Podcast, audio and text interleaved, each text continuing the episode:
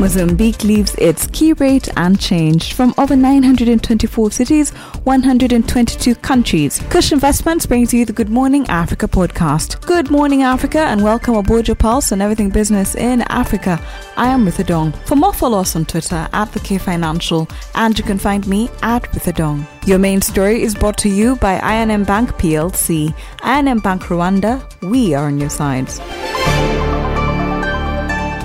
The first tranche of the $3 billion of the International Monetary Fund funding has been received by the Bank of Ghana. Country will now set about implementing ambitious structural reforms in the areas of tax policy, revenue administration, and public financial management, as well as steps to address weaknesses in the energy and cocoa sectors. Ondira Oganga, West African analyst with the K Financial, walks us through some of those reforms, key amongst them being the reduction of the public wage bill. Public servants in Ghana will have to contend with lower pay soon. According to the three year International Monetary Fund $3 billion bailout package, the government must cut back on spending to meet the fiscal discipline conditionalities. According to the deal, the government must cut back public servant salaries by 0.5% of the gross domestic product. Defending the stand, the government says moderating public wage bill is key to meeting targets set by the International Monetary Fund. Speaking at the Qatar Economic Forum, President Akufo-Addo confirmed that the government had given the International Monetary Fund fiscal discipline assurances. The rationalization of government expenditures is something that we have given the assurance. The domestic revenue mobilization is absolutely critical for us. Uh, already we're beginning to see signs of that we are uh, uh, uh, the, the fiscal deficit to come back within uh, the thresholds that we have a law, a fiscal responsibility law in Ghana, which has pegged our fiscal deficits at five odd percent.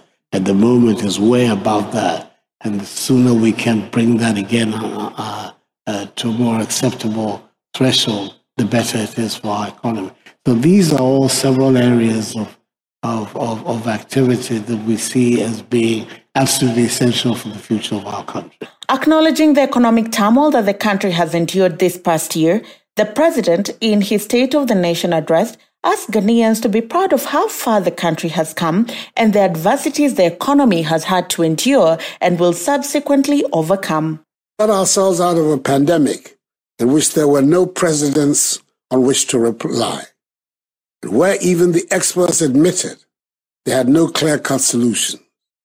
We did it by being resolute, being focused, and working very hard, and by accepting that we had to stick together. With a similar frame of mind and attitude, we shall overcome the economic difficulties as well, sooner rather than later.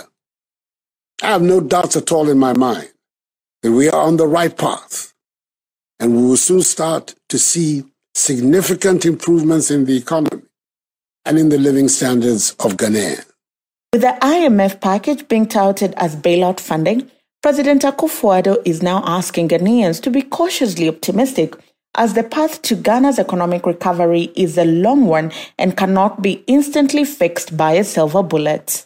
The International Monetary Fund has been most supportive and we have ended up with having our program approved in record time, culminating in the formal approval by the IMF board on 17th May. As I'm sure we have all heard by now, the details of the program have been explained by officials of the fund and by our Minister for Finance and the Governor of the Bank of Ghana. The first tranche of 600 million United States dollars has been credited to our national account out of the 3 billion United States dollars that we have negotiated to receive within a period of 36 months. Fellow Ghanaians, access to the IMF facility will not spell the immediate end of the difficulties we are in presently. But the fact that we've been able to negotiate such a deal sends a positive message to our trading partners, creditors, and investors. A positive message that will be underpinned by the discipline, hard work, and enterprise with which we execute the program. It should lead to the restoration of confidence and the reopening of avenues that have been closed to us this past year and a half. It should also lead to the resumption of many of the infrastructural projects that have stalled. And a quick look at the markets. The market segment is powered by the Development Bank of Rwanda. We empower you. The Food and Agriculture Food Price Index fell to 124.3 in May of 2023, the lowest since April 2021, and compared to an upwardly revised 127.7 in April. Prices for vegetable oils went down 8.7%, a sixth consecutive decline due to the lower prices across palm, soy, rapeseed, and sunflower oils. Also, the cost of cereals fell 4.8%, standing now at 25.3% below its record high a year ago, prompted by a 3.5% decline in wheat prices due to prospects for ample global supplies in the upcoming 2023-2024 season and the extension of the Black Sea Grain Initiative. In addition, cost of dairy dropped 3.2% amid a steep drop in cheese prices. On the other hand, meat prices rose 1%, the fourth consecutive increase amid higher demand for poultry and bovine meat. Also, sugar prices extended gains for a fourth month and were up 5.5% amid rising concerns of how the development of the El Nino phenomenon may affect the 2023-2024 crops, together with lower than early expected global availabilities in the 2022-2023 season. And a quick trip around Africa, African countries are struggling to raise funding after attempts to borrow from the international capital markets were hastened by rising interest rates and depreciating currencies, which have pushed debt repayments through the roof. A new report by Afreximbank shows that the bond issuance by African countries declined by 70% in 2022, with some countries such as Kenya compelled to cancel planned Eurobond issues. According to the report titled Africa's 2023 Growth Prospects Securing Growth with resilience. In a poly crisis world, only three African countries, Angola, Nigeria, and South Africa, successfully accessed international capital markets in 2022, raising $6 billion, down from nine countries that raised almost $20 billion in 2021. Tightening global financial conditions, the report notes, resulted in disproportionate increases in risk spread and large scale capital flow reversals causing most African countries to be shut out of capital markets. Kenya has postponed the implementation of the central bank digital currency in the near future, saying the current pain points in payments could potentially continue to be addressed by other innovative solutions. The central bank digital currency had been viewed as a silver bullet that would save Kenya billions by reducing the amount of hard cash printed, especially with the exit of De La Rue from the local market.